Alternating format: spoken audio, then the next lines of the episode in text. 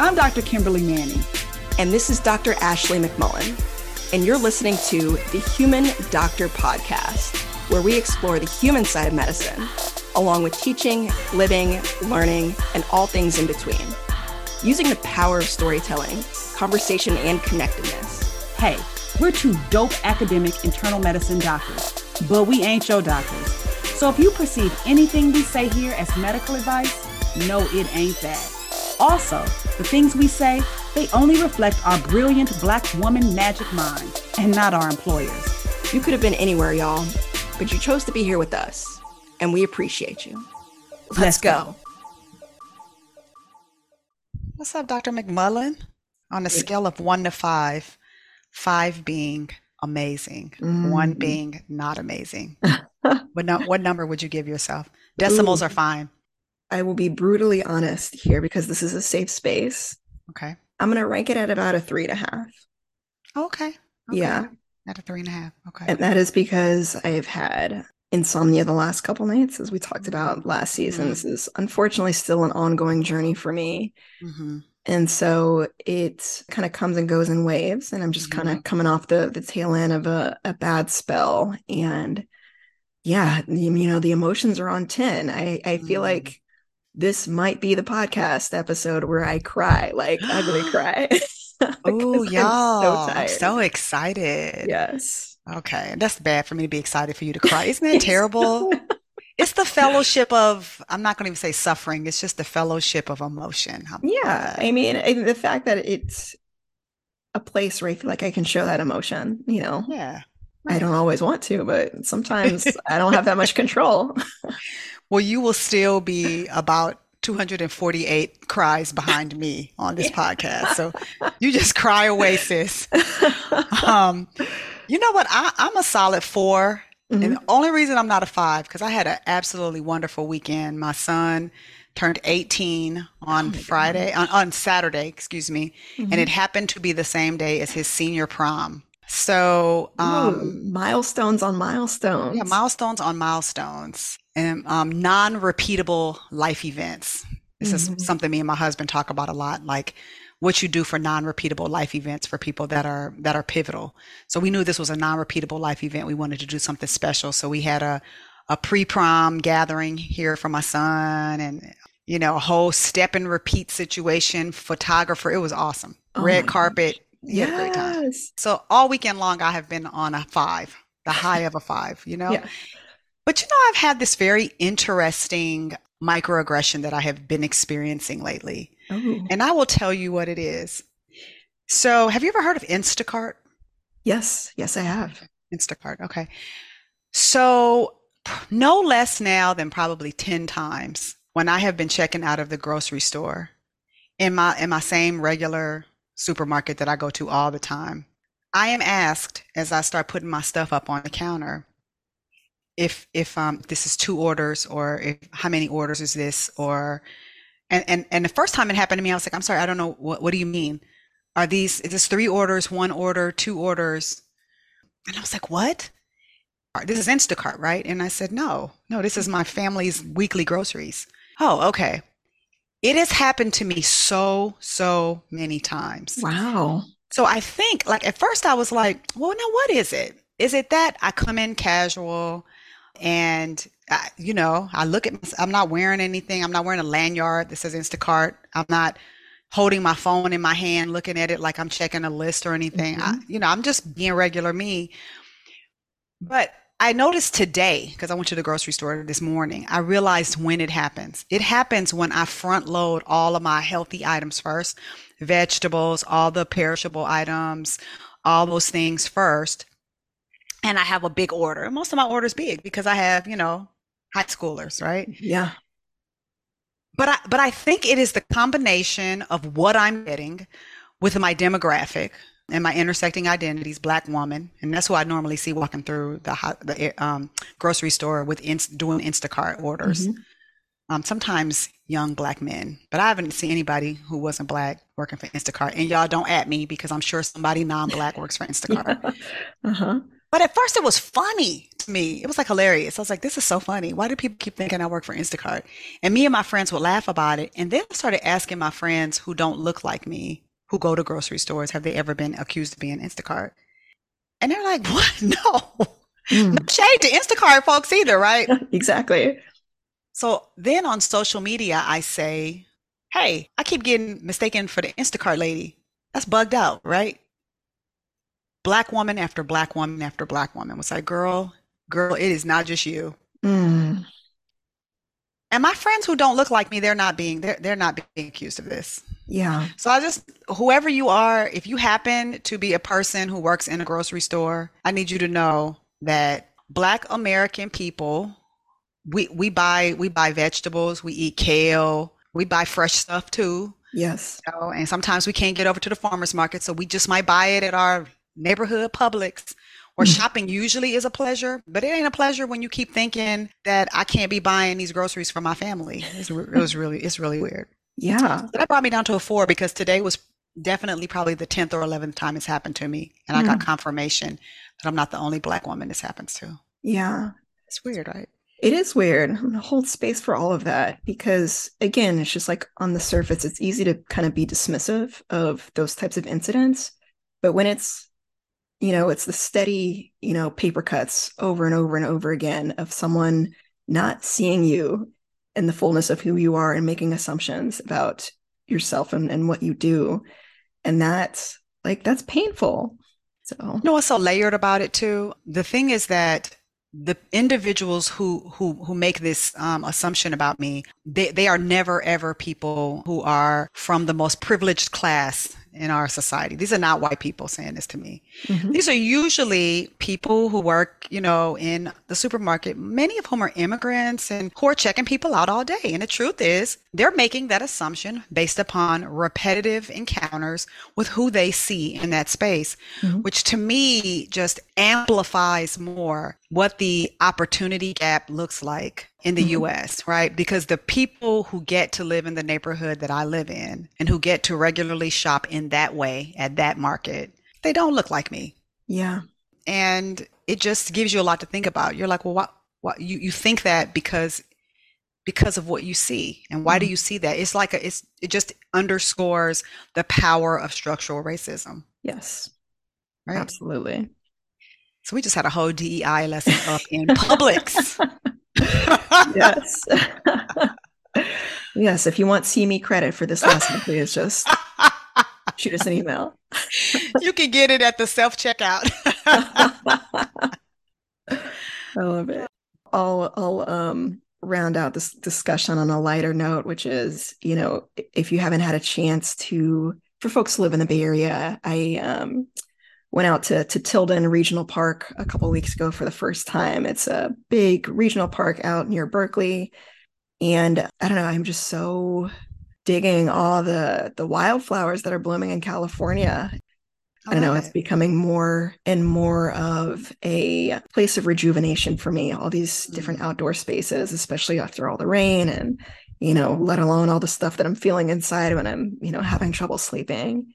Being outdoors is it's like a prescription for mental health. Like we got to do more oh, of it. Oh, I love it.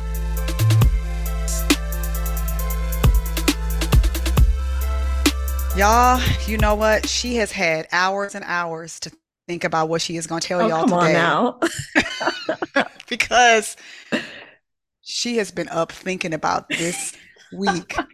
and you know what? She is not the only one. I too have been awake and waiting to see what and hear what is it that Dr. Ashley McMullen is going to tell us about today. Hmm. My soul, my soul just needs it. It needs it. It needs it like like Ashley needs wildflowers, eucalyptus trees, and um, astrology.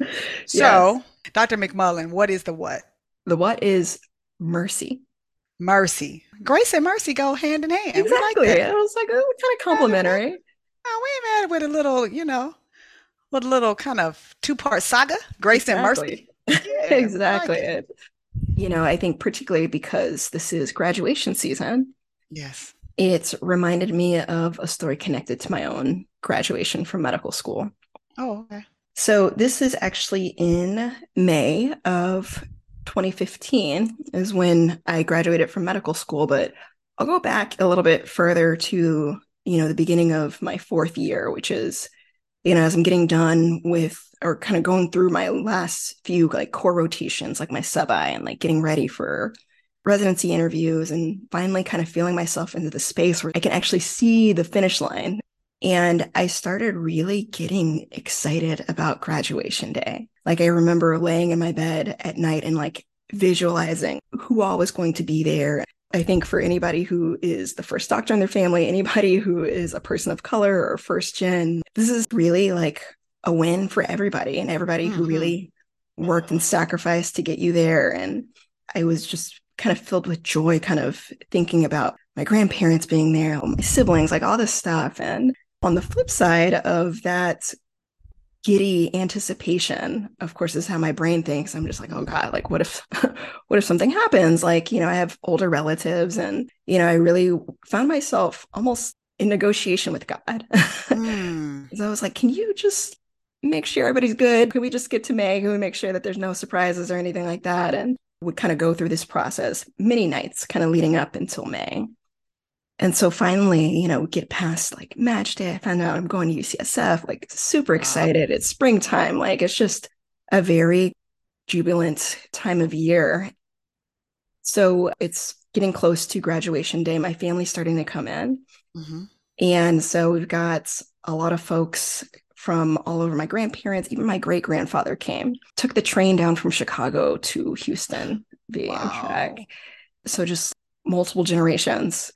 It was just really cool. And so, you know, we have family kind of scattered around different households. I was actually staying at my brother's house the evening before. So I have two brothers, as you know, two older brothers. I have my oldest brother, David, and then my half brother, Mike. Um, we share the same father, different moms, but you know, we are siblings that are close enough to where those distinctions don't really play a role. And then I have my sisters in law. And like at the time, I had my four year old nephew.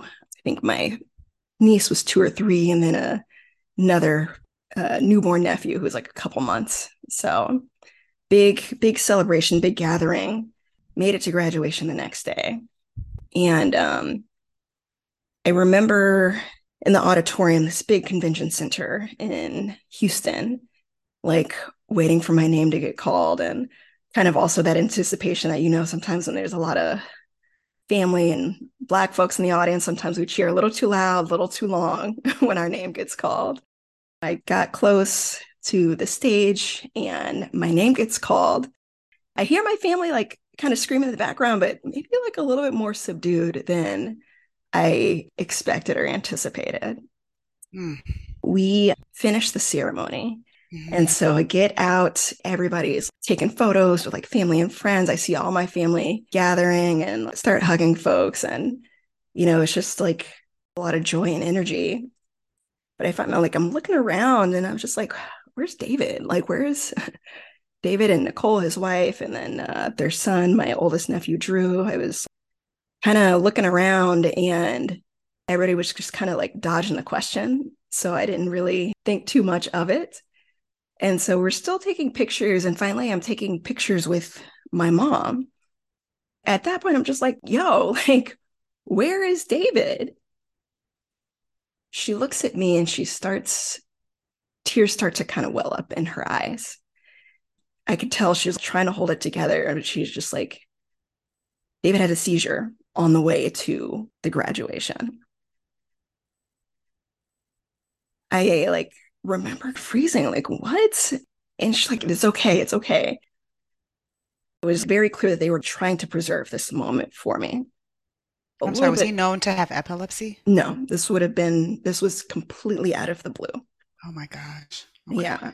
So suffice to say, you know, I'm slowly coming to the realization this is what everybody like knows, but I'm just now finding out. I could tell people were happy, a little shaken up, but still like very much in celebratory mode. But the one person who was completely unfazed was evangelist Shelly Ryle. Cause she knew she she she had already turned it over. She was steadfast. And I think honestly that is probably why everybody else was okay. Mm. She was so giddy. And for those who may not have been following our podcast for that long, mm. um, can you just give a quick snippet of who that very important person to this podcast Absolutely. Is? If you know me, you've probably heard me mention my grandmother, my maternal grandmother, who is someone who played a incredibly major role in my life and continues to at this mm-hmm. point. And now mine uh, too. yeah, exactly. Probably some of y'all if y'all have been listening long enough. That's um, right. That's right. You know, my my grandmother passed um, in 2020, and I've told that story on this podcast. So feel free to, you know, check that out from the last couple seasons. It was a, a deeply moving and meaningful experience. But mm-hmm. you know, the fact that she was there at this graduation and just exuding all this energy of just love and you know just steadiness she was a rock you know mm-hmm. so as the story started unfolding uh, throughout the day what i understood was that my brother and his wife my sister-in-law uh, nicole and my nephew drew were on their way to the graduation. They were on a large texas-sized freeway heading down to the convention center. Out of nowhere for reasons that still have yet to be explained my brother started having a full-blown seizure while driving my sister-in-law acted immediately got into his lap got the car under control pulled it over and called ems wow. and they all survived wow and I just also just want to also add some context to my relationship with my brother and his family. So again, David and I are, you know, we grew up very close. We're only about two and a half years apart, ride or die through a lot of ups and downs throughout childhood. And mm-hmm. David has had to step up, in ways, particularly for me, that, you know, he shouldn't have had to, but, you know, he was the one who helped me open my first bank account. He was there helping me move through all these different like locations and apartments. Mm. You know, he helped me out financially when I wanted to take trips with my friends. He's just, you know, I couldn't have asked for a better big brother. Um, mm-hmm. And I don't pit the two of them together. I love them both equally, but David in particular, you know, has a very special place in my heart same for uh, my sister-in-law which i know is not a given you know your relationship with your in-laws and so she's also like you know um, been a sister to me in so many different ways half mm-hmm. my closet is filled with her clothes because um, she's a much better shopper than i am and then you know of course you know my nephew so only four yeah he was born my first year of medical school mm. and so you know just so much in that moment that could have been taken away instantly mm. at a time where I was beginning my journey as a medical doctor. So we wrapped up the graduation. We went to dinner that evening, had a big fancy dinner with family and friends. My brother and his family were not there, but he was in the hospital for just to get kind of monitored and got released that night. Mm-hmm. The next day, we had a big cookout at my mom's house. My brother Mike had his firstborn son, who was a couple months old, old at the time, and was actually they were actually living in California and had flown down for the graduation. And um, I had this vision of David sitting on the couch, like holding that baby up and looking at him and smiling. And I just remember, and like, it, it caught my breath, the beauty of that moment and recognizing how profoundly lucky I was mm. to not have had to go through a very severe trauma. It was a mercy. Mm. Mm. And um, I think about that so often, particularly on like my bad days. And I also recognize like, you know, people have had near death experiences or, you know, close near death experiences with relatives and it kind of gives people a new lease on life. But I also think about the mercies that we don't notice, that we don't see. Suffice to say, like, you know, I've been through some things in the last couple years, but there's a lot of stuff that I didn't have to go through. Mm. Mm, mm, mm. and and particularly at that time in my life, you know, we often don't know our strengths until we're up against stuff that we didn't know we were strong enough to handle. But I feel pretty confident in saying that I don't know that I would have been able to handle that well. Mm. Certainly not showing up for intern year mm. two weeks later. And wow. so I consider it, again, so merciful that that was not a defining point for me in the way that it could have been. It was defining in ways that have, you know, made me feel grateful for the mundane to see my brother hold babies and, and have more children and yeah. you know to see all of my siblings like happy and thriving and mm-hmm. to hear my mom's voice when I give her a call even though it's sometimes hard to get off the phone I'd be hungry you want to keep it going so I mean there's so much to be said about that you know um, the first piece is just pausing for a moment to think about how your family un- appreciated a non-repeatable important life experience that was going to mm-hmm. be pivotal and that they needed to be there yeah but even more so there was mercy given to you by your family who recognized this was a non-repeatable pivotal life experience and did not want it to be blanketed by worry and mm-hmm. fear mm-hmm. and sorrow even to muster the energy up to cheer loud enough for you to hear. Yeah. That I just I just think um, there's something to be said about that. You know, there's a, a scripture that talks about how there's new mercies every morning when we mm. wake up. And I remember one day I was talking to a patient once and who who was having a rough time and he was like, New mornings, new mercies. You know, I just think every day we're always just like a snap of a finger away from something happening like mm-hmm. major. Yes. and you hear people say now like it's now become like a little saying like girl life be lifing you know? Yeah mm-hmm. life is gonna life but the, but the completion of that sentence is that death is gonna death too. Yes.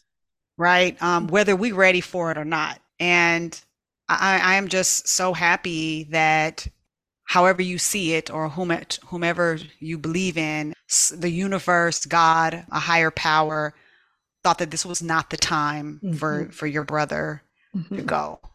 This was not the time for your family to endure that kind of thing. Yes. I'm really glad for you that that is not what happened. Yeah, me too. You know, it really is something to be alive. And it is not just to be alive, but to be in relationship with others. Mm. Mm. And, you know, particularly any relationship that's been present from, you know, the beginning. Because people loving you hard, even if you don't have a lot, you know, that that gives you such a head start to win mm-hmm. at at so many things. And my son and I were just talking about this. He was telling us my birthday was wonderful, but in particular, I really loved the way you all put so much thought and energy into making this a really great day for me. And he said, you know, probably what I will remember is that my parents wanted the day to be special. I probably won't remember every detail of like what was here and everything, but I will remember that it was special and that family came and that people came and that it was really, really, really special. Uh. And when your world is like that where people are rallying around you at important times, it just casts your feet into the heavens for you to fly. And even if none of it works out perfectly, the next morning when you wake up, there's a chance for new mercies mm-hmm. every single morning, which yes. I love knowing that. New I morning, new too. mercies. Yes. It's a beautiful thing. I'm gonna hold that. Now that we're in this space, I feel my three and a half is creeping back up to like a four and a half on a scale of one to five of how I'm feeling. You know what? I I want to say sorry for making light of your insomnia. You know, I'm saying that I'm I'm saying that because like I just it folded into a good joke and segue, but not being able to sleep when you want to sleep is a big deal. Mm-hmm. And though we kind of chuckle about it, it's restorative rest is really very very necessary for us to do this work that we do so i and i and i want to model that like even if you are talking to somebody that you love and you say something in jest if after a few moments of saying something you realize like oh that probably wasn't cool mm-hmm. it's actually okay to you know loop back and be like that wasn't cool i'm sorry yeah. so i'm sorry for saying that i hope you are able to get some rest absolutely i appreciate yeah. that i appreciate the the circling back and you know, no love lost there, um, just yeah. more understanding. And I think for anybody who's listening who's dealt with ins- insomnia, I feel you. It is really hard. And I think that, you know, it just makes any other underlying symptoms like anxiety and depression that much harder to mm. grapple with. So I'm here in solidarity. I think that in addition to gratitude, therapy has been really helpful. So shout out to my therapist and to folks who are on the fence. Give it a shot. Yeah. That's right. That's right. I am a little disappointed that you didn't start crying though. I know. I thought. I mean, you didn't even shed a thug tear. I thought one was going to roll down your cheek, and I could acknowledge it for the people. But yeah. no, no, you didn't even cry. And I was actually on the brink of tears, but I was coaching myself. I was like, I am not crying by myself this week. Not off of her story. Right. She gonna cry with me. Right. Yeah. I was like on the verge of tears earlier when I saw like, you know, an inappropriate charge on my credit card. Somehow this didn't work. ah, you know, you know what? I think what took the tears away was when you you spoke your grandmother's name. Mm-hmm. So I think when you evoked her memory, she stepped into the space and she she stilled everything. Yeah. Like she did always, right? But That's even on did. this podcast, yeah. she came in and she stilled everything. She said, "Nah, we all right. Yeah, exactly. We okay. Everything is okay. This yeah. is this is wrapped tight. This is bound up. We good to go, and we're gonna get past this. This yep. this not today. Not today. Mm-mm, this is not the day. Yeah. Yeah. So there you go. For sure. Well, um, how old is that um little nephew now? Oh gosh, he is. Ooh, big. He is big. he's, I think he's about to. I'm making you do math. I'm sorry. I know. I was like, 2011. I could have done the math myself. It's 2023. You graduated in 15. He's okay. turning 12 uh, this year. okay. Yeah, wow. it's been a minute. wow. Wow. Yeah. Well, but every yes, it's such a gift. Yes, it is. Well, sis, you are a gift too. And I am so grateful to have heard this story um, and is hopefully everybody else who heard it too will be just thinking about all of the little mercies big and small that they get every day. Yes for sure. well right. i love you. Yes i love you too and i'll see you in a few days. Yes at the society of general internal medicine where we are presenting. Yes. Come see us. All right, all right. girl